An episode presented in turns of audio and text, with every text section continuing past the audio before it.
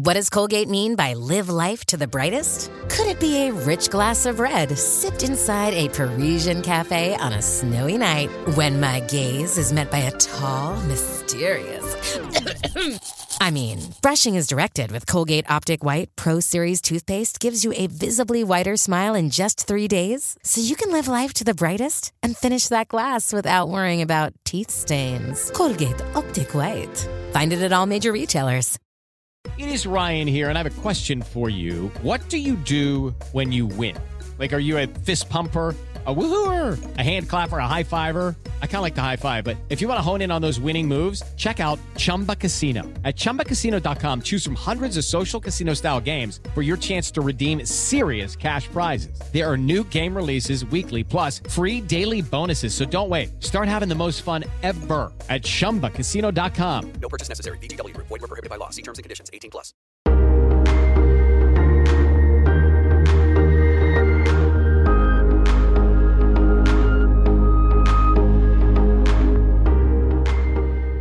From Variety, celebrating 115 years covering the business of entertainment, this is the Awards Circuit Podcast.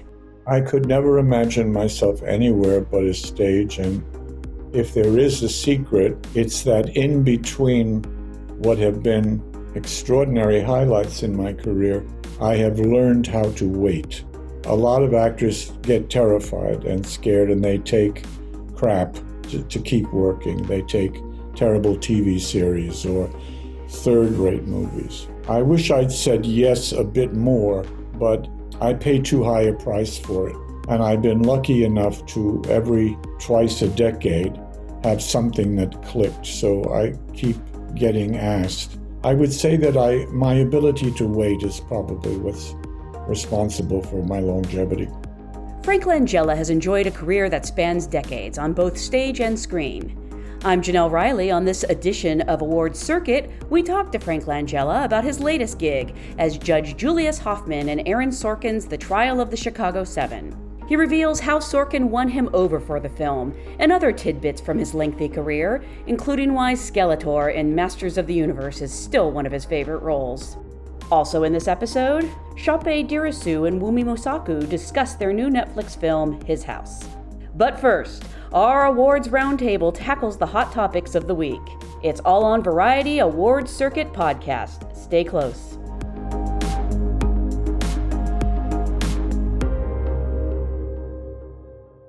Hello, everyone, and welcome to Variety Award Circuit. I'm Clayton Davis, the Film Awards editor here, joined today with Janelle Riley. Hello. And Jazz Tangcay. Hi and His Majesty himself, Michael Schneider. Ooh, someone's playing favorites. Greetings and salutations, everyone. So, uh, as we record this, uh, Borat 2 is finally out. Uh, it's seen the light of day. And, you know, there, before it was released, uh, all the conversation was about that Giuliani clip. But now that we've actually seen it, uh, it's it's uh, the attention has turned to the breakout star of this film, Maria Bakalova. Uh, she's a sensation. She sort of came out of nowhere, right? Uh, and and is really what everyone's talking about who's at least seen this film. First of all, I want to say it was not a tuck. Um, and secondly, I want to say she is fantastic. She is the the breakout of the year. To be able to hold your own with Sacha Baron Cohen and also deliver this really sweet performance and journey that that her character has a really amazing arc. And then just also the, the things she do. I, I said it on Twitter, but like forget the Oscars, give her a Nobel Prize. I love that. I have to agree. That absolutely was not a tuck. I do not know any male or female who will lie down on a bed to tuck a shirt in. No. Sorry if you do that. Um, she is amazing. She is, you cannot forget her performance. Like there are so many moments that just stand out and she is incredible. I mean, I wasn't following her on Instagram until I saw Janelle post about her and tag her, and I was like going through thinking she is definitely a contender for Golden Globe and you know supporting actress, which we're going to talk about, but mm. a standout.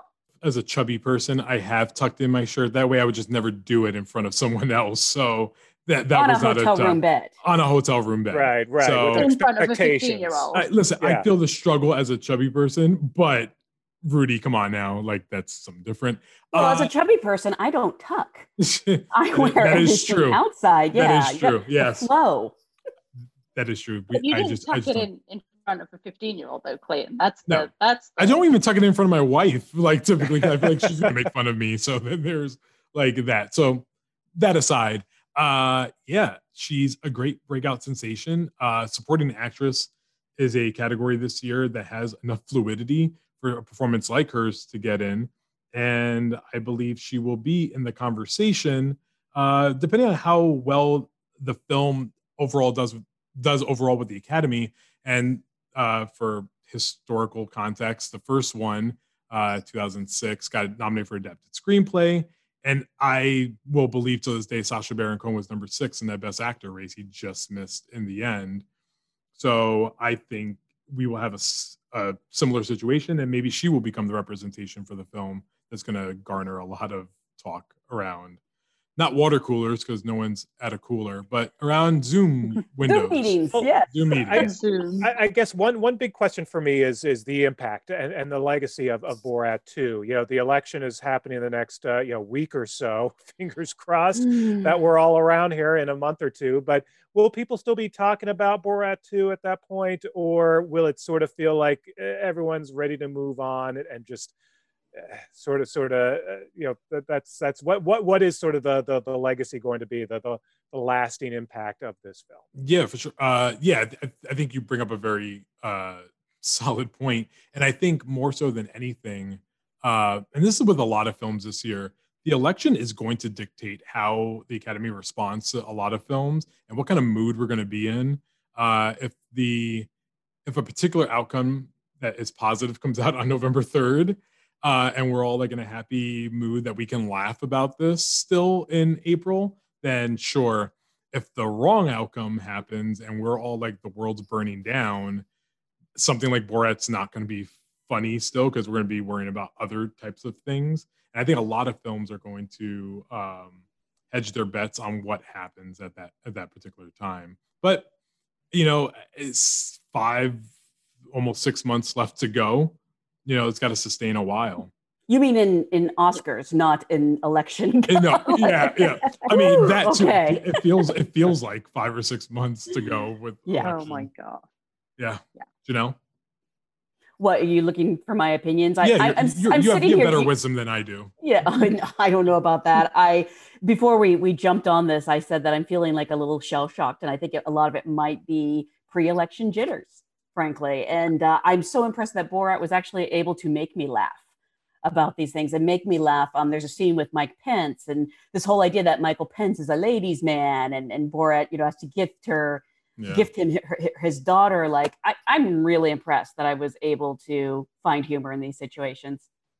I also can I just say also, Jen, I think you I think I saw you say something on Twitter, or maybe you just said it to me in private, ki- that this didn't leak before beforehand. Oh my god. It's shocking. Yeah, no, I can't believe that. Like, we, we all got wind of the um, concert he gave as Country Steve. Mhm. Um, and there was a little bit, if, if you searched for it, you could find some of the Giuliani stuff that he called the cops. But the Michael Pence stuff, where he brought his daughter in and, and people saw that and he was dressed as Trump, like, I'm I am impressed. Like, the only people who keep secrets this well, honestly, are like the people on The Bachelor. Other than that, like, yeah. things things leak all the time and i know it was really hard for people not to discuss the spoilers when the movie was previewed for for press and critics and it became a real talking point like no this is news we we should be able to talk about this now and i Yeah. i have mixed feelings about that like i was trying to be as spoiler free as possible you know I'm I'm, gl- I'm glad. I think you. I think anyone who got and now everyone knows. Yeah. So only we were part of that first wave that was able to watch it without any context. So when it po- for me, I had no idea that it was coming, and then when Me it came, I was like, Mm-hmm. I, I like I, I couldn't breathe. Like I cou- like it was really uh it was, it was something.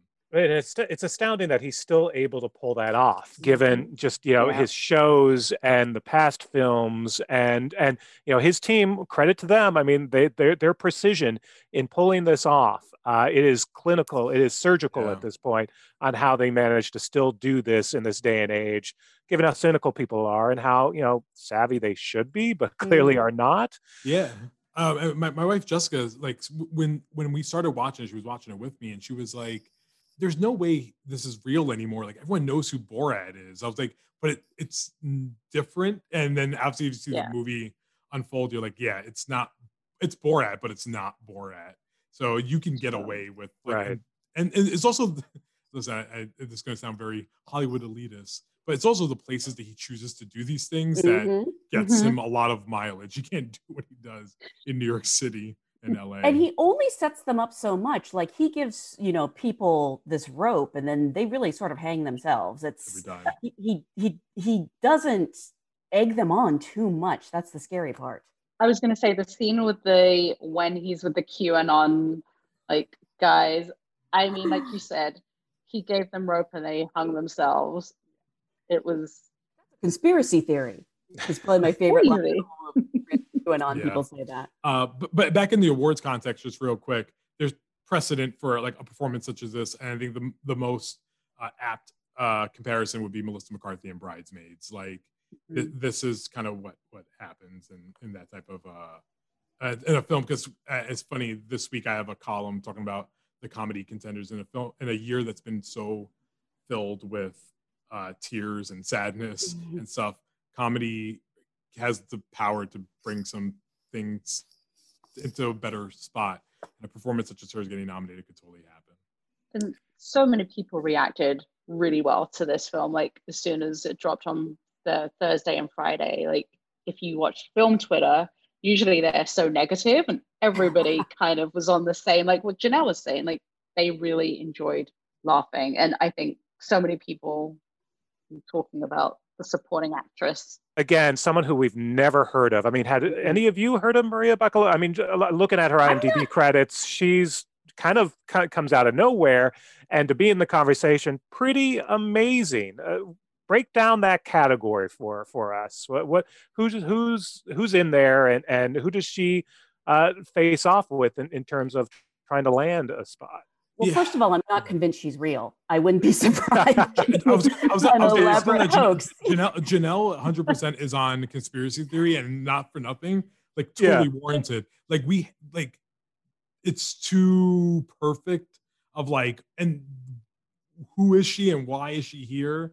You know, it's it's very Yeah. it's very strange. And maybe I- Sa- maybe maybe Sacha is actually like cloning like he's he's actually building these people for like uh, apparently she was born in 1996 which is you know Mm. Sacha's old enough that maybe he has a farm and he's like constructing the I love it. perfect Uh, cast I, I saw I saw this I'm here for conspiracy I saw, I saw this conspiracy theory on Twitter that it's really uh uh Isla Fisher like in, Oh, like a heavy that. makeup so and I was like and then it, like usually I'd be like oh you're so stupid but I was like maybe like right why not sure Well, Um, it, yeah, I think it's interesting because I think this is going to be another one of these races of newcomers versus veterans. Because in addition to Maria, I'm looking at um, Helena Zengel.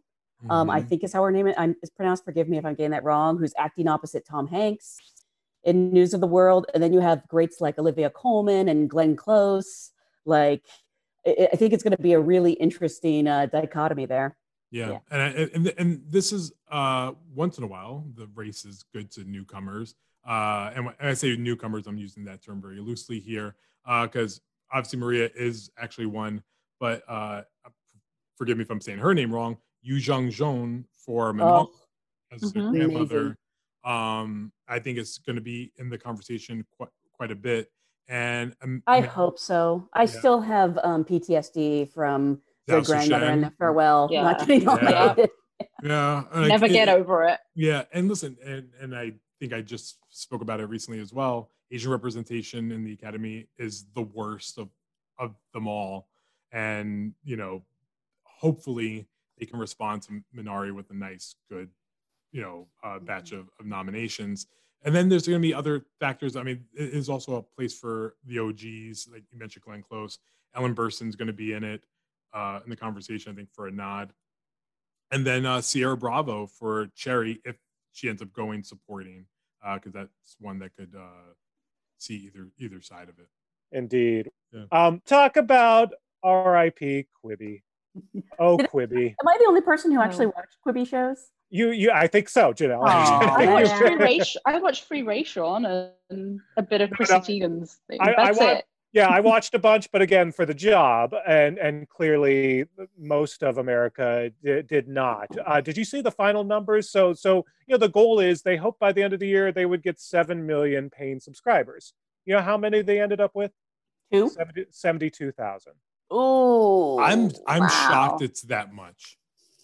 Yeah, that that's that's almost a clerical error. You, you know, yeah, it's got it's got to be, and that's got to be all the like employees and their And their families, members. Um, can I? I I don't like kicking people when they're down, so obviously it's already it's already dead. But Right, right. what what a botched rollout of of anything that we've ever seen in a modern era of something like that on paper should work so well and Well, that's where I disagree. On paper, this was a bad idea as Hmm. well. It was really? You think so? Yeah, it was the solution in search of a problem. Uh, you know, when when you know, Jeffrey Katzenberg and Meg Whitman came to our variety offices last year, and even then, a lot of the questions that we were asking, they they, they didn't really have strong answers. Why would people pay for this content when they already get YouTube content for free? When they already get news content for free? When uh, you know, when when people do have a spare moment on their phone, they're not lacking in content. So you know, maybe if Quibi were a free product, that's one thing. But even then, you still have to uh, train them to actually use it. Now, add on a price point. There just there wasn't a need. There wasn't a demand. Throw the Yeah. pandemic on top of it, and game over. and, But a lot, and a lot of it was cart before the horse too. Like you know, then once they launched it, then they were like, oh, and here's some uh, original content we're gonna do in addition to. By that point, it was like, wait, what? Who are you? And what what are you trying to give me? Listen, like, I love how they really try to like lure people in with singled out. Remember MTV? Remember Jenny McCarthy? right, Like, we're gonna do singled out, and then we were like, what? With Keke Palmer, that doesn't make sense. So, yeah, it, it was. I it was- didn't even know this show existed. This is how out of it I that- am. that's how I I- heard of it. Oh, After they I mean, they- the trailer. um, they had some it- interesting content. I mean, Jazz, like you mentioned, Free, Free Rayshawn, and they had this show Murder House, which was uh, you know about renovating murder homes, which is a great idea. Uh, they had a Reno 911 reboot. They had some good content. It's just you know this this business model. It was Jeffrey Katzenberg, the hubris of him saying, you know what. Uh, Look at the kids; they're they're on their phones. So hey, I should uh, make content for them, and and all the Gen Zers are going to show up. Uh, it, it was like the the, the classic, uh, you know, how do you do, fellow kids moment, where Katzenberg thought he knew what the kids wanted which because you know hey, they're on the phones. Yeah. That was your that was your Halloween costume last year. That was my year. Halloween costume last year. So I, Yeah, with I- two I- skateboards. Yeah, I I imagine him being like Amy Poehler and Mean Girls. I'm not like a regular mom. I'm a cool mom. You know, like I, I know what the kids are like in these days. You know, it's almost like they should have le- like he almost should have leaned into being like, all right, I'm gonna be like a little mini Nickelodeon. Like that might have been a better avenue to go down rather than just whatever. yeah, yeah, I Like- I feel bad because he gave a lot of good creative people carte blanche. It seems, and I support Yeah. that, and I think that Yeah. That is a great idea. I so there's a part of me like I'm I'm never happy when things like this shut down and people lose their jobs. Yeah. No, no. A lot of really smart, great people lost their jobs. And that's the unfortunate thing is that maybe there was a world where they could have figured out the right way to do this. Maybe you make it free, you have a more like very specific content strategy. Uh, you know, there, there there were ways to do this, but from the start, I think Katzenberg and, and Whitman got ca- like caught up in their own idea. They were in love with their idea and you know the fact that you couldn't watch it on Roku or on Apple TV, the, the the fact Yeah. that there wasn't a free option, uh, you know the fact that they didn't own any of that content, which meant that they were really exposed when this thing collapsed because they didn't have any assets. Yeah, Uh, you know the only thing they had was that technology where you could watch you know vertical or horizontal, which was and the, great, and the and the big thing was publicity. They didn't bring on publicity until after like the launch. Like Mhm. like Yeah. like there was just like no one that knew. And Yeah, had- well- anything. Like no one, no one, like even if in regular conversation, like I know we all surround ourselves with like regular people who don't know our industry well. Say Quibi to someone, they're like, "What is like what? What's Quibi?" Like no one knows. Like it collapsed and people still don't know what it is. Yeah. Like and that could and that's a story. Like Quibi collapse and people will be like, "Oh, like they don't even- like we can't even bring the buzz to to the to its downfall." So the Yeah. the publicity thing was crazy given the celebrity roster. Like every they had so many people, and then the I don't know, they just didn't do a great job with that Sure. publicity and marketing and all. But then they ended up winning what two Emmys at the end of it all for Yeah. Free Rayshawn, and they got ten, what, I think ten Emmy nominations. Yeah, ten nominations. So not bad. they did okay which honestly uh, they could have they could have done more to tell you the truth because Mhm. no one else is doing that kind of short form they should have Yeah. dominated all the short form categories and, and that that brings up a good point about the publicity is and, and this still like i was bugging them a year before launch what's your award strategy? What are you doing? And, and they were like we we we have one now. We're focused on launch. They they had nothing to say. And you know really up until after launch did they finally even have a strategy that they mentioned? And and by then it was too late. And that's unfortunate as well because you know short form is an interesting category which unfortunately is still dominated mostly by marketing you know the a spin-off of uh, you know better call saul or uh, you know behind the scenes at drag race. Fine but that's not original content. Uh, you know short form those categories still need an infusion of originality quibi gave a little bit of that there was promise of maybe more but now there won't be and so these should've- categories they should have double dutched into the Oscar race and just dominate the shorts there. Like they could have Mhm. just been a leader on shorts. Period. Yeah. or you know the other thing and i i gave them this idea they didn't take it which is yeah i know you're about the shorts but premiere for a week the a movie like you just throw it up there so you get eligibility and then cut it up and then deliver it as as shorts but Sure. If you initially delivered it as a full movie then you could enter the tv movie category at the emmys you could go for oscars you could you know broaden your horizon beyond just being the shorts Yeah. play but again they were so short-sighted pun intended I, Ah, this is what happens when you don't listen to Michael Schneider. Yeah. and I think we're going to leave it there. Pouring a 40 out for Quibi. Thanks, everyone. 40. Maybe it should be Schneider, a look at 10 because it's you. short. Yeah. I love me some. nine. Exactly. Pouring out a 10 ounce for Quibi. That's more like Oh, it. I, li- I Thank li- you, Janelle. I, li- oh I Oh like my I like Mike. Mike Mike Mike could have grew up, grew up with me in the Bronx. He knows, he knows about 40s. That's why he got the royal introduction. There you There go. go. Yeah, there you now we know why he's the favorite. Yeah. La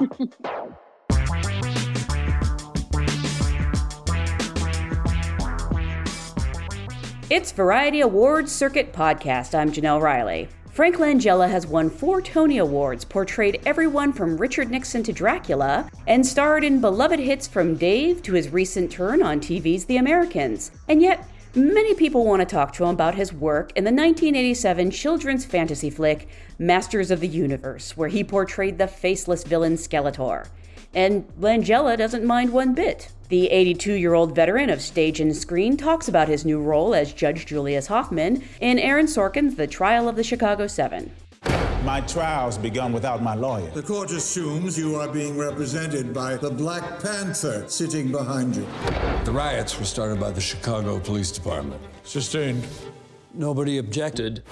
Jurors 6 and 11, they're with us. Juror number six and juror number 11, you're dismissed from this jury. Can you tell us why? Because this is my courtroom. We've dealt with jury tampering, wiretapping, a defendant that was literally gagged. Get your hands off me! You're the first to suggest that I have discriminated against a black man. Then let the record show that I'm the second. Langella doesn't mince words about playing Judge Hoffman, who presided over the trial of seven defendants accused of actions related to the rioting outside the 1968 Democratic National Convention in Chicago. While many actors might say they have to find humanity in the person they're portraying, Langella says he didn't feel the need with this film. I recently spoke with Langella about the trial of the Chicago Seven, as well as the secret to his career longevity. We began by talking about the moment he realized, as a young boy in New Jersey, that he wanted to be an actor. Yes, I was seven, and I um, was a hopelessly shy, huge horn rimmed glasses, uh, spiky hair kid. And the school uh, teacher came in and said, Does anyone want to go downstairs and audition for the operetta we're doing called Lazy Town, in which my sister had the lead? And my hand went up and I went down. It was the first time I'd ever seen a stage or a backstage. And I knew the moment I stepped on it. Uh, I'm one of the lucky young men in the world because I knew from seven that there was something I was called to do. I don't mean that in a highfalutin way. It just took away that awful moment when you graduate college and go, What do I do now? I knew from seven on so that that's one thing that was spared me that decision. And um, it looks like you started out pretty quickly in theater, um, and it's something you've always made a point to return to. Um, is that your first love? What What do you like about the medium of theater? Well, it's changed actually. I never I never dreamed I'd be in movies. It never occurred to me. I thought I was meant to be on the stage, and I didn't really make a movie till I was about I can't remember how old I was. It was 1969. So I was in my late 30s when I made my first movie. I always wanted to be a theater actor, and I still do. But now I love being in front of a camera, and I love the intimacy and the things you can put across in the small voice and the moment and the raise of the eyebrow. And when I was younger, I was extremely theatrical. Of course, you couldn't tell that from the judge, could you? And um, I just loved being on stage, and I still do, but I like working in front of films now. It, it's easier on your body. Uh, when was the last time you were on stage? Was it The Father? Yes, my uh, 2016. It goes by very quickly. Wow, no, I, as I mentioned to you before we started, I was able to see that um, performance and it was astounding. You won your fourth Tony for it. Um, I, I, let me see if I can get this correctly. Your other Tonys were for Seascape, yes, Fortune's Fool, and Frost Nixon. Very good, thank you. Seascape was my Broadway debut. You won a Tony for your Broadway debut? Yeah, I did. Edward Albee play. The play was not successful. It only ran, I think, two or three months in New York, and then we took it to LA, and then it closed. Really, that's so interesting. You t- you went from Broadway to LA because usually I I I've known of it being the other way around. No, um, the fact of the matter is, good producers figure out how to not make it look like the play is a flop. So they announce that they're going to take it elsewhere, and that's what they did. And we took, we took it for four or five weeks to the Shubert Theater in LA, which no longer exists. A great deal of what I was involved with and who I was involved with no longer exist. You know, wow, 60 year career. So uh, when I look now at uh, cast lists and old movies and old plays, vast majority of those people are gone. I mean, uh, is it because they passed, or is it some people leave the business? No, they died. Uh, a few left, but last night I saw something. I can't remember what it was, and I counted every single person involved in the project is dead, but me. Wow! Everyone. Wow! Um, you know, you mentioned before that it was sort of later in your career that you got into movies, but right out of the gate, your first two movies were Diary of a Mad Housewife and The 12 Chairs. Both yep. brilliant films. They couldn't be more different. um, uh, what finally got you into the movies?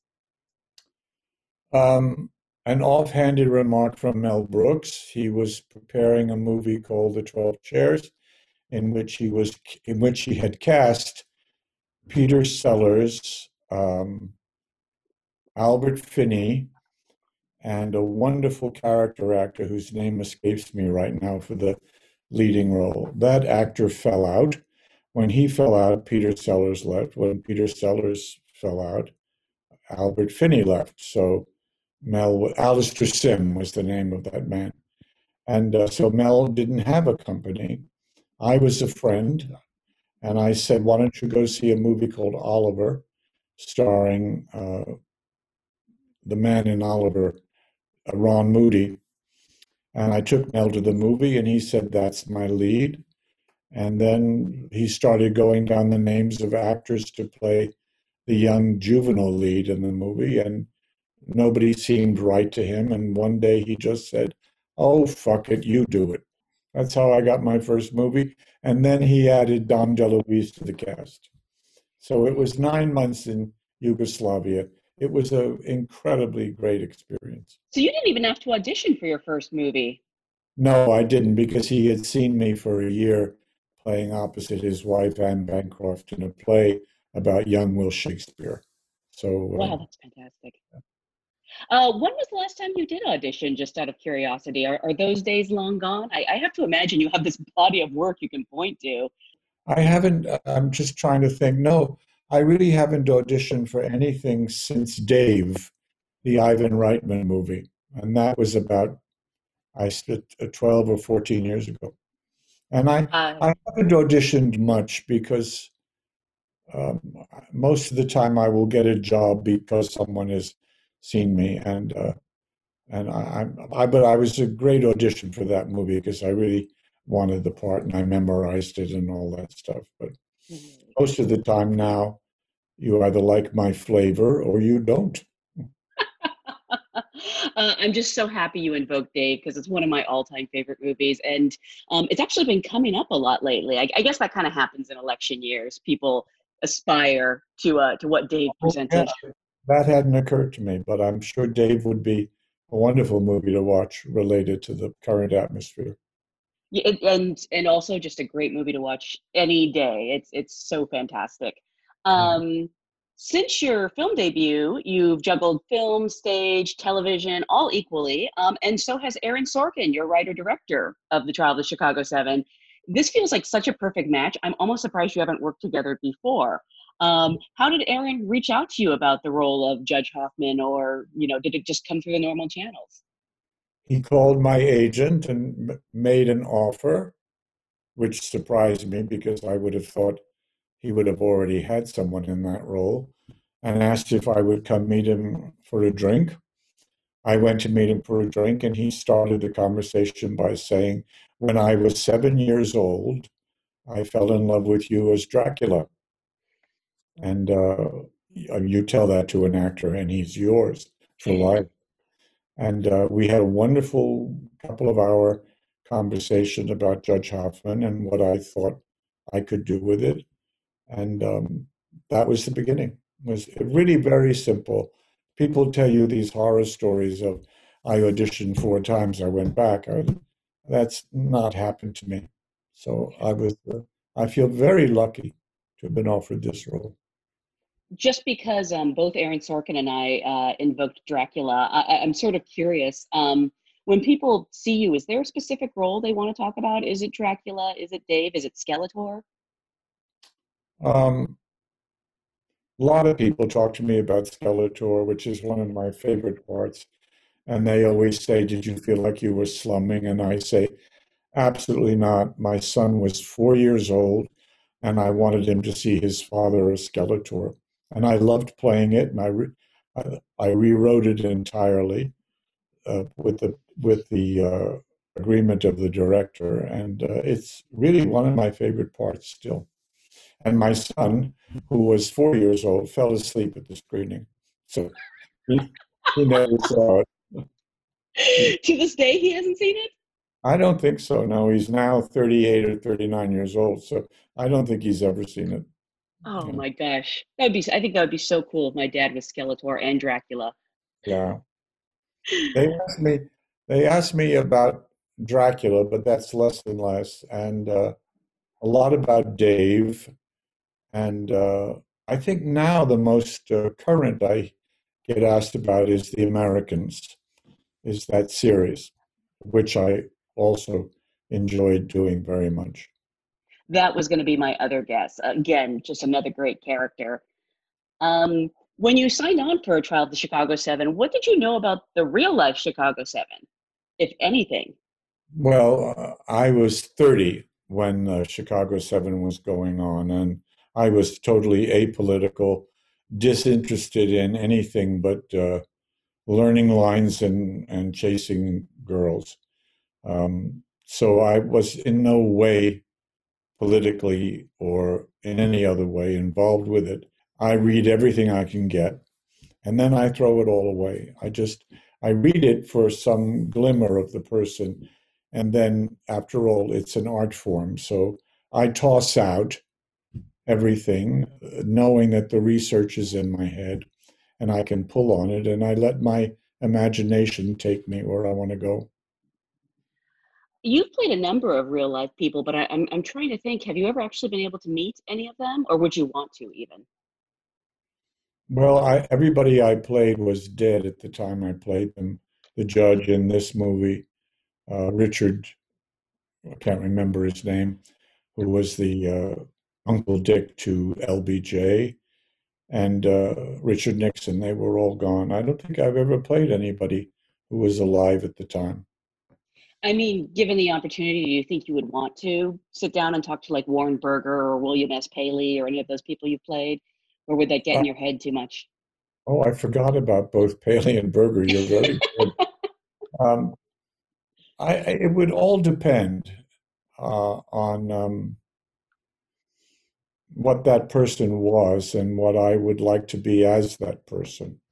Um, and if I thought it would be beneficial to me to meet them, I would. But if I thought that their oeuvre or their point of view about themselves was very strong, and they would say, "Now you have to do this and you have to do that," I I wouldn't go near them. Mm-hmm. Um, Judge Hoffman, I'm I'm trying to find a, a nice way to say this. Uh, he can be really monstrous. I guess that wasn't nice. Sorry, but I also know he's a son of a bitch. Thank you, thank you. Um, but I also hear a lot that actors don't like to think of their character as villains. Um, I don't know, like, how did you feel about him, and how were you able to justify some of his actions? You know, being that character, and I say well, character even though he's real.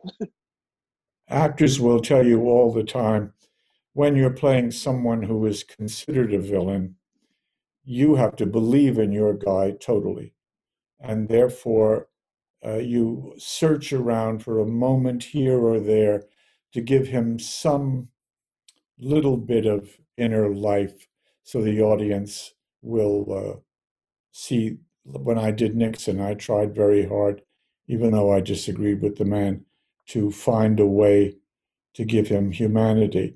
In this role, I found no such desire. He was, with all of my research, um, an absolute bigoted, uh, corrupt, in the hands of politicians, determined man to convict them all. He had no gray area on the bench. Had he been a character you saw in life, you know, going home to his wife and doing other things, I might have found something. But I, I didn't for a moment ever believe I should comment on this man in terms of, oh, I'm really a nice guy, because he wasn't. And I also feel that it was my obligation to Aaron and my colleagues to play him as corrupt and mean and unavailable as possible so that they would hate me and uh, and have great reason to fight me. I haven't seen the film, but I'm told those scenes are very um, powerful because Julius Hoffman was a horrible guy. So the other actors would have good reason to dislike him. Uh, they're horrible and they're upsetting and they feel in a weird way all too timely. Yeah, very. Um, you mentioned um, some of your co-stars, and this movie has the most amazing ensemble. I mean, you're working with Sacha Baron Cohen and Jeremy Strong, Yahya Abdul Mateen II. Um, at the same time, you're their adversary. Did you did you get to you know interact with them much, or were you sort of on your side of the bench? I asked um, Aaron on the first day we met over that drink if I could stay private if if he would keep me away from the company because I, I said, look, I really don't want them to know me personally. I'd rather they see me come on for the first time and deal with me as the judge. And uh, he looked at me like that was a little crazy. After all, we're actors, but um, he agreed. But the very first day of shooting, the cameras were all facing them. And he came and said, Look, if I have to break it all down and give you a big entrance the first time so they can meet you, it's going to take a couple of hours. And I said, Do what's best for the movie. And he said, Thank you. So I sat off camera for a full 12 or 14 hours feeding them their lines. I didn't say hello to them, they didn't say hello to me, and I was a little figure at the side of the camera. And when the day was almost done, without even thinking about it, I got up, I walked down, and the first person I tapped on the shoulder was Sacha. And he turned and looked at me with shock. And I said, I know I told everybody I didn't want to meet any of you, but you're all so good that I will miss three weeks of knowing you and stuff. And I went down the line, hugged and kissed everybody, and told them how great they were. And it was for me uh, one of the greatest experiences of my working life because had I gone off in a corner had I remained not gone up and get a sandwich where they go, had had I been aloof or distant, um, I would have missed what was was equally important to me was the interrelationships I had with all of them, and I did. You know, when you're a judge and when you're as old as I am, and I'm older than everybody, um, there tends to be a lovely sense of respect and honor that they give you. And when you open yourself up to them and you're vulnerable to them, it adds so much more to the experience. I would have missed a lot had I uh, mm. hung on to that. It was a happy set. It was a, I don't know what was going on between other actors and the director. Those things are always private. But generally, the actors were, the camaraderie was great. Yeah, and it never got uh, too crazy, or certainly never got tense that I could see. In all the sets you've been on, um, what do you do if the camaraderie is not there, or you're not enjoying yourself? I mean, I guess that's sort of where acting comes in. Well, I I remember four words that were said uh, by Paul Newman when he was asked that question What do you do if the set's tense? What do you do if your leading lady is someone you don't really like, but you have to be in love with her? What do you do if the other actor isn't giving you much? He said, I play my character. And it's brilliant. It's absolutely brilliant. You when you're young, you try to make up for things. Oh, this this speech isn't very good, so I'll throw some acting in there, or you try to if, if an actor is slow or not playing it right you try to make up for what isn't there. And i stopped doing it 30 or 40 years ago. I play my character. I'm so curious about aaron sorkin as a director because we all know what a brilliant writer he is. He's now directed two movies and i just think he gets better and better. Um, what was your experience with him as a director he respects actors. Uh, in certain instances, he really loves us. And he's open to suggestions if you can make them briefly and succinctly, which I did. What about, and I would try to do it in a sentence or two. And he would say, okay, try that. I, he never, I don't remember him ever uh, insisting that I play anything a particular way. He, he was wonderful as a director. Uh, another lesson: never to uh, never to react to anybody by reputation, but only by what's in front of you on the day you meet them. Because people said to me, "You better learn every if and or but," because he's going to want it exactly as he wrote it. And he did, but never in a martinet way. Never, God damn it, say my line as I wrote it. And I think I made very few suggestions about the dialogue because it's so good. But I might have said, Do you think if I said this or that? And most of the time he said, Sure. It was inconsequential stuff. I mean, honestly, that's what I've heard, and and I, and I love that you said to not really pay attention to reputations or Yeah. or things that you've heard, because I do think every experience is different, and every person is different Yeah. on each set. Um, but you ha- you've worked with so many amazing directors. I mean, you started with Mel Brooks, you've worked with Oliver Stone and Roman Polanski and Ron Howard. What do you hope for from a director when you show up to a set? Well, probably what I hope for is what I just said about Aaron that they don't in any way create a sense of tension in you and uh, any kind of uh, feeling of of uh, insecurity or that they don't believe in you. The best directors, and some of them are harsh and some of them are impatient, like Oliver was. But in the bottom of what Oliver was, was a real love for me. And that was true with Roman Polanski, who was also difficult in the way he wanted things, but you always felt he cared personally about you, not in a sloppy way or a or in any kind of uh, made-up Hollywood way, but you felt that he cast you because he respected you and liked what you were doing. And uh, without that, even though I have very strong confidence in myself, you're really in a difficult position if the director is anti you.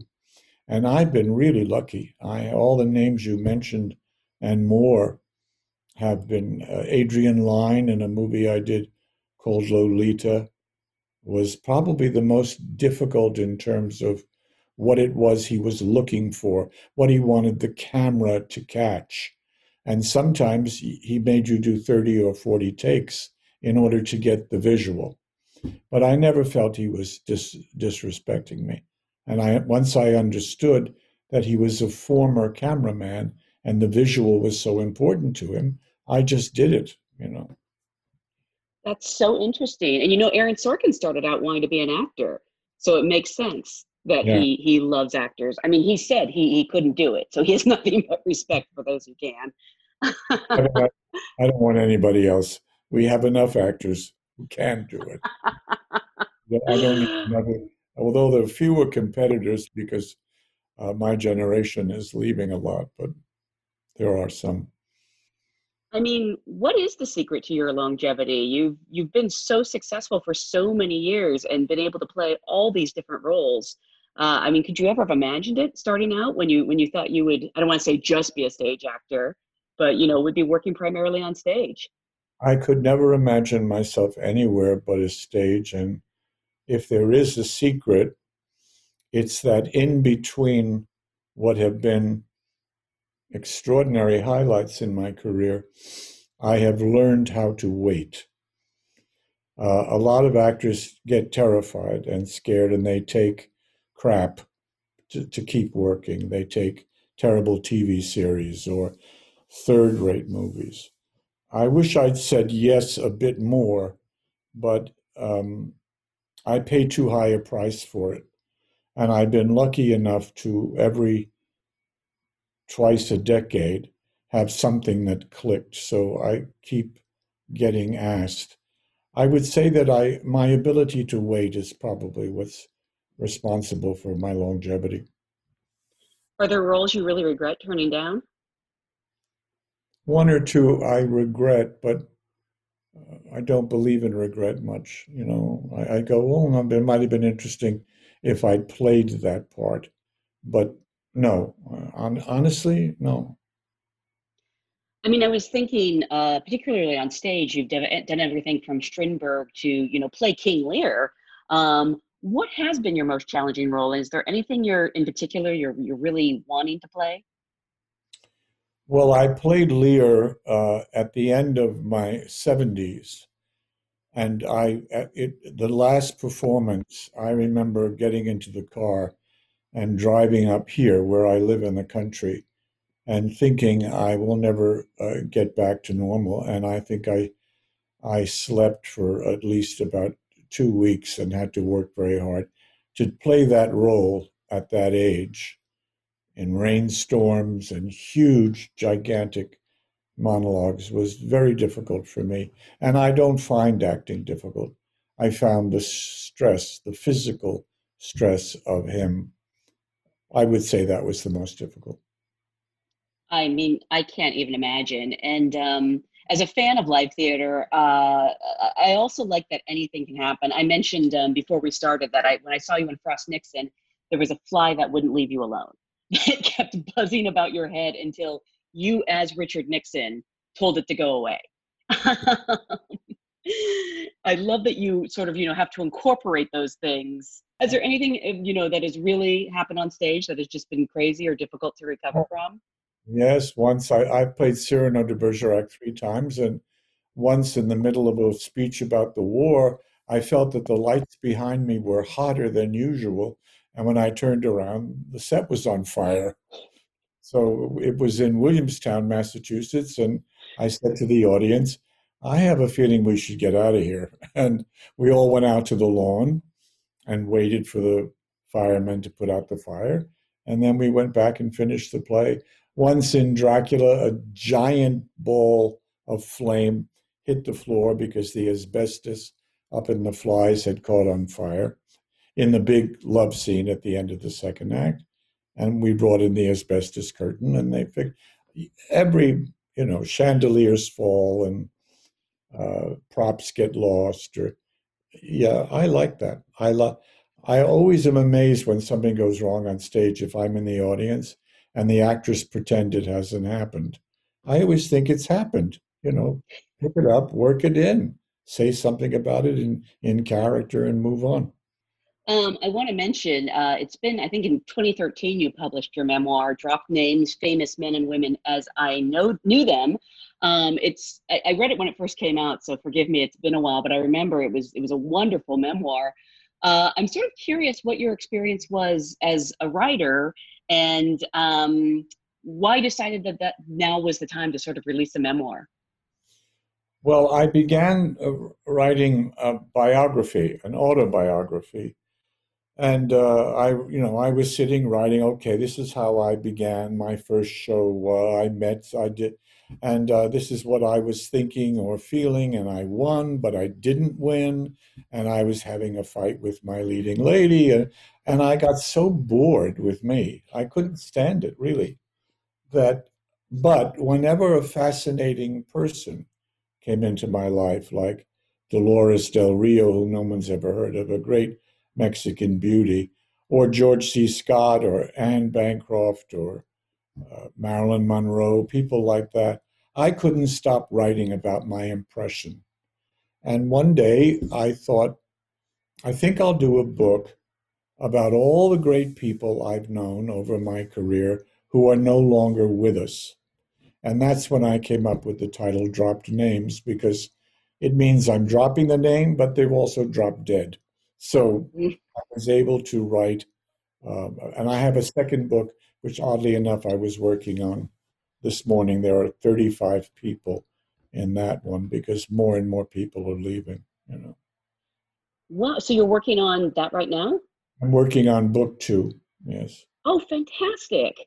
Um, and can you tell us um, anything else you're working on? I know uh, we talked about uh, theaters being closed for a while, so it'll probably no. be a while before anyone gets on stage. I'm in the I'm in the waiting stage we talked about earlier, and I don't feel in, in any way concerned about it because I do have my writing and I enjoy, you know, I wrote a very long piece about Elaine Stritch two days ago and Barbara Cook and Henry Kissinger. He's not gone yet. Um, people like that, Greta Garbo, that I met when I was a kid actor no, that that uh, it's very rewarding when you can put onto paper the essence, the essence as you know it. It doesn't mean that it's them. It means this is your impression of them, and I feel very um, justified in writing an impression. Some people didn't like it when I was less than kind. But that was my impression, and I wanted I wanted to be honest. Chris Plummer read the book and said, "Oh my God, I'm so glad I have escaped your poison pen." My book was how much we all love each other, and he said, "I wish I'd written the truth," you know. And I said, "Well, you haven't escaped my poison pen because you're still alive," you know. Stubborn as he is. um, before we go, we always close out the podcast with what we call the awards circuit five. It's just kind of a speed round um, of questions. Uh, and I want to start by asking, what's your prized possession? My health. Mm. Um, and what was your first job? 1963, the Bouwerie Lane Theater, a play called The Immoralist about a Frenchman who falls in love with an Arab boy very controversial at the time. It ran for over two years. Um, and what's the movie or TV show or album that you couldn't live without? Joan Baez, uh, an album called Diamonds and Rust. I associate it with a particular love affair and uh, also with Joan Baez, who I, I've just begun to play again. She's just extraordinary. And what's your favorite place in the world? My favorite place in the world is a little village in the south of France called Villefranche, where I lived for four months, making a terrible, terrible movie called Grace of Monaco. But I fell so deeply in love with the Côte d'Azur and this little town and this little hotel that I rewrote my will that my kids will travel there with me in a little bottle of ashes and sprinkle them on the water in Villefranche. And uh, take as much time as you want with this one. If you could change any one thing about Hollywood, what would it be? Oh, two words the traffic. it's so true. I couldn't agree more. Um, well, again, I want to remind everyone you can uh, pick up Frank Langella's book anytime you want. And you can also see him um, right now on Netflix and in select theaters and Trial of the Chicago Seven. Thank you so, so much for joining us. Thanks, Janelle. It was a great pleasure to talk to you, and I'm in great admiration of how well prepared you were.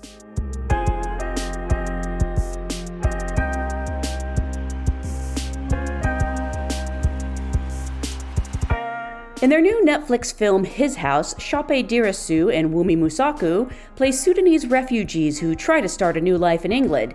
But there's a hitch. They've been put in a literally haunted house. The pair discuss the twisty new thriller and how the horror genre is a perfect conduit for conveying social messages. This movie is genuinely terrifying. I'm, I'm, I'm curious, were you fans of the horror genre before you made this movie? Not me. Um, I don't like being scared one iota. but I realized from Get Out, I don't mind if it has a social commentary or something that means something. Because before that, I always well, I I never watched them, but I thought it was just like things to make you scared for no reason, mm-hmm. and I don't like that. But now, I think I would say I'm a horror fan as long as there's a there's something meaningful in it, you know. Well, you're also on Lovecraft Country, um, obviously, and, and, killing it, by the way, um, literally and figuratively. um, so I, I, have to imagine by now you like the genre a little bit. Oh no, I definitely would say like it's a perfect genre for exploring the horrors of humanity, um, and that I'm down for. Anything that has heart, I'm down for. I think as soon as it's just like boo and like I'm gonna kill, kill, kill, I don't like that. I uh my relationship with horror films has been a bit different. Like I I've been searching for something that's going to truly scare me, you know? And I think maybe having watched loads of films or knowing how you tell stories, you can see through them or you can expect the jump scares and stuff like that. Um, but there have only been two films that I've seen that really did scare me. And they were both because of the context in which I saw them like once I saw a film that was rated higher than my age, so I was always going to be scared by that. and then, like, because my family are quite religious, anything that deals with like devils and the occult seriously, not in a, like a gimmicky way. Like true like occultic thrillers are things that I guess a little bit like uh, for me. So, um, but yeah, I don't mind watching them. I just haven't found many that I really enjoyed. So, when you read this script um, by the great Remi Weekes, uh, who also directed, what were sort of your initial reactions? I mean, I loved it. I read it and I got to about two thirds of the way in, and we kind of, I we got the twist, and I, I didn't keep, continue reading. I was like, what the, and then went straight back to the beginning, and I was like, I don't know these. I thought I knew these people, and it turns out I don't, and I need to just re read this knowing what I now know, and so um I just loved it. My heart was pounding all the way through. And I really wasn't sure if the beast was real. Like I kept on saying to Remi, but is is it is it real? Because mm. is it or is it just they're haunted by everything that they've been through? And he's like, no, we're doing a horror. So the beast is real. And and here he is. Um but uh, I I really loved it because there was a world in which the beast wasn't was never materialized. Mm-hmm. And that just I just I I just fell for it. Absolutely. Yeah. For, I I totally agree with Wunmi. There, for me, reading the script, I could see that there were layers to it. And yes, there was the monster as it's presented because it is a horror film. But for me, the story without the monster was equally as mm-hmm. valid and equally heartbreaking and equally terrifying. Yeah. And I think because of that double layer, um, that that that I just wanted to be a part of this project definitely because of that. I mean, it's such a great story because, you know, uh, if I didn't mention this earlier, it's about a pair of Sudanese refugees who um, sort of get trapped in the British public housing system. And there's mm-hmm. a real life house of horrors and then the horrors of the real world. And Wunmi, you, you mentioned earlier that horror seems to be a really good conduit for social message movies. Um, I'm curious, why, why do you think that is? Why do we enjoy mixing our scares with, uh, with real life scares? I think, I think horror. Okay, the way your heart pounds with the suspense, with the when you see something terrifying or you feel what an iota of what that character is feeling your heart's pounding like your your temperature raises and like you get clammy and i don't know i just feel like it's a really um it, it's those feelings are all very real to people um, who are uh, it's dialed down. The feeling is dialed down because you're watching it from the safety of your home or the safety of a cinema. But that feeling is just a percentage of what people truly feel when um when they're faced with white supremacists or white supremacy or um, racism or um, inequality injustice war um the risk of getting on a boat like um putting yourself and your family on a boat that's packed with people. That tiny little feeling of like your heart pounding that you get that comfort like you get in that comfort of your home. I now you now see it. You now feel it. And while you're watching someone else going living a very real life knowing that these experiences and these things are truly happening to people like now now i feel what you feel a little bit and mm. so i think it i think it really works because mm. it is about the horrors of humanity and what we do to each other and how we make other people feel yeah i think that's why it works so well i think Sope, do you have any theories? I think also there's this like, yeah, I think there's this distance that you can put when you're watching horror or when you're watching fantasy that's just like, it's a little bit further removed from a presentation of real life that a lot of dramas are.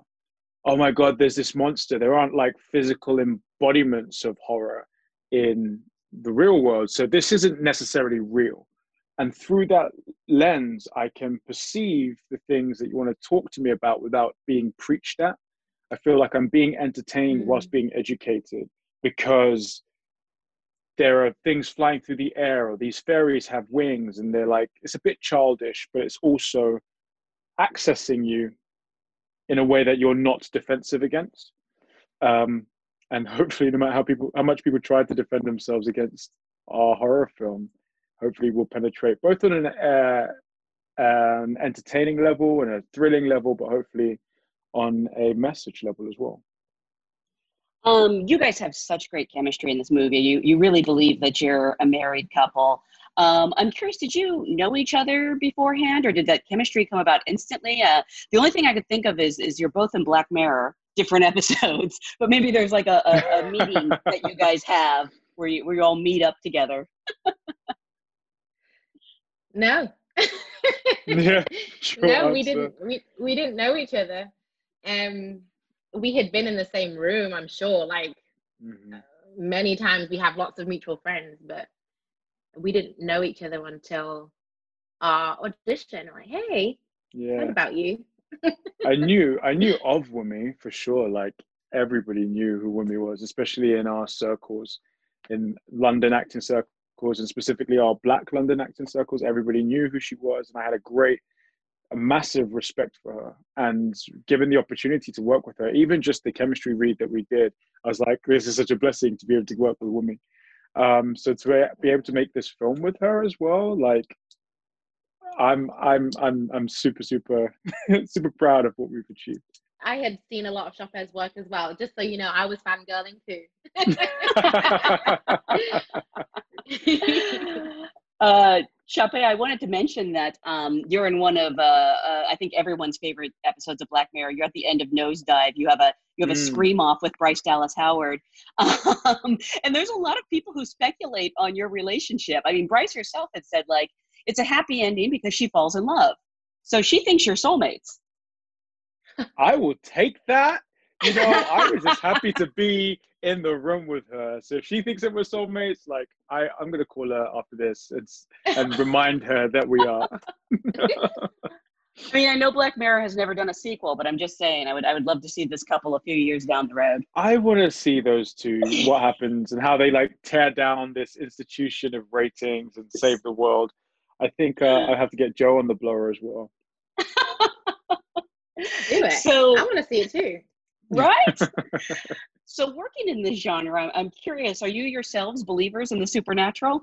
I'm still working out my understanding of existence, you know? And I know I have a lot of friends who speak about energies and whether or not energies maintain after their physical representations are still there. Can you, when you walk into a room that's full of memories, do those memories carry weight? Are they like perceptible? Is there a ghost of those memories or of a person, you know? and it might not necessarily be that there's this physical specter or not anti-physical specter that moves between mm. walls and matter but the effect of the like emotion that someone leaves behind you can be equally as haunting or reassuring so whilst i'm not sure casper's real i definitely know that people have effects on those who they leave behind and maybe places that they leave behind. I think the supernatural world, as I understand it, is can be is spiritual as well because it's something more than the physical world that we see in front of us.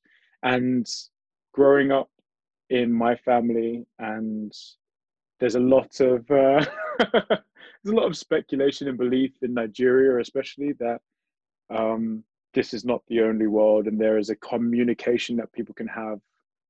So whether or not they were like fairy tales in the background growing up it's just that it's just there's a understanding of it that i feel that i have. Whether or not i'm afraid of it or truly believe in it i haven't decided yet. I believe in God. that's not uh, to me. That's not supernatural. Do you mean like beyond this natural world that we see and perceive and feel? Because yes, I do believe in. I believe more than there's more than this. I believe in, you know, calling on your ancestors. I believe in in the divinity of everything, everything, and I believe that energy. You know, we know that energy is never gone, only ever transferred. So I do believe that there could be you know that I don't know that there's there's more, there's more, and n- nothing is ever gone. But I don't believe in fairies with the tooth fairy or anything like that. but but well, where did your teeth more. go, Wunmi? Where did they go? You put them under the pillow and they disappeared. Explain it to me. right? Have you asked your mom? Like I, you could never get me. you could never get me to believe in Santa Claus. Santa Claus never made any sense to me as a kid. No, never, ever, ever. I believed more that you could see Jesus rise from the grave than than a man coming down on Easter morning. I really believed if you got up early enough on Easter morning, you might see Jesus rise from, rise from the grave. You're probably working on a on a shorter schedule than most movies. Uh, lots of locations worldwide um, and very challenging subject material. I, I'm curious for each of you, what was the most challenging part of playing these roles? I think, um, off the top of my head, because the cast was so small, like the majority of the film is just myself and Wunmi, and I know Matt Smith drops in and out. Um, but I really felt that I, I physically felt us shoulder the weight of the whole project with Remi, of course, and the crew who are there every day anyway. So I don't know what I'm complaining about. Just actor who turns up with it for like 10 hours a day, whereas they're like there for pre and after. Um, but I just felt because we were working basically every day, I think I only had two or three days off from the whole schedule. I, I felt physically exhausted and drained afterwards, and I really needed the hol- I really needed the holiday that came. So physically, I just felt that we'd really gone through the ringer. I think for me, it was more the kind of um, painting the picture of the past because that's everything that we have to go um you know who these people are every, who we all are is everything that we've experienced to get us to this point. Um you know mapping out their history together as a couple their history together in south sudan pre-war post-war their journey. It's just it takes it requires a lot of imagination. Um you know you hit you we had testimonies of people from people but trying to kind of get that into your body is it's it's a lot um it's a lot. But um yeah i think that was probably the toughest thing because you feel responsible you feel responsible because now you're representing people who like Sope always says people who are generally talked about not talked you don't normally talk to as a society. Um and so yeah it's it, you feel this responsibility to kind of make sure that even though this is a horror a sci-fi you know it's not like you know it is supernatural that you are being you're honoring those people that those voices that you're trying to you know give voice to. His house premieres october 30th on netflix And that's it for this edition of Variety Award Circuit Podcast. Mackenzie Johnson edited this episode, and Michael Schneider is the producer. Be sure to subscribe to the Award Circuit Podcast on Apple Podcasts, Stitcher, or wherever you download podcasts. Also, head over to Variety.com and click on the Awards tab to find the latest Oscar predictions and key races, as well as your daily fix of news, analysis, and reviews. For Clayton Davis, Jazz Tangcay, and Michael Schneider, I'm Janelle Riley, and we'll see you next time.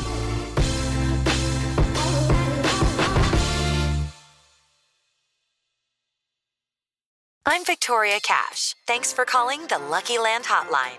If you feel like you do the same thing every day, press 1. If you're ready to have some serious fun for the chance to redeem some serious prizes, press 2. We heard you loud and clear. So go to LuckyLandSlots.com right now and play over 100 social casino-style games for free. Get lucky today at LuckyLandSlots.com. Available to players in the U.S., excluding Washington and Michigan. No purchase necessary. VGW Group. Void prohibited by law. 18 plus. Terms and conditions apply. I'm Victoria Cash. Thanks for calling the Lucky Land Hotline. If you feel like you do the same thing every day, press 1. If you're ready to have some serious fun for the chance to redeem some serious prizes, press 2. We heard you loud and clear. So go to LuckyLandSlots.com right now and play over 100 social casino-style games for free. Get lucky today at LuckyLandSlots.com. Available to players in the U.S., excluding Washington and Michigan. No purchase necessary. VGW Group. Void prohibited by law. 18 plus. Terms and conditions apply.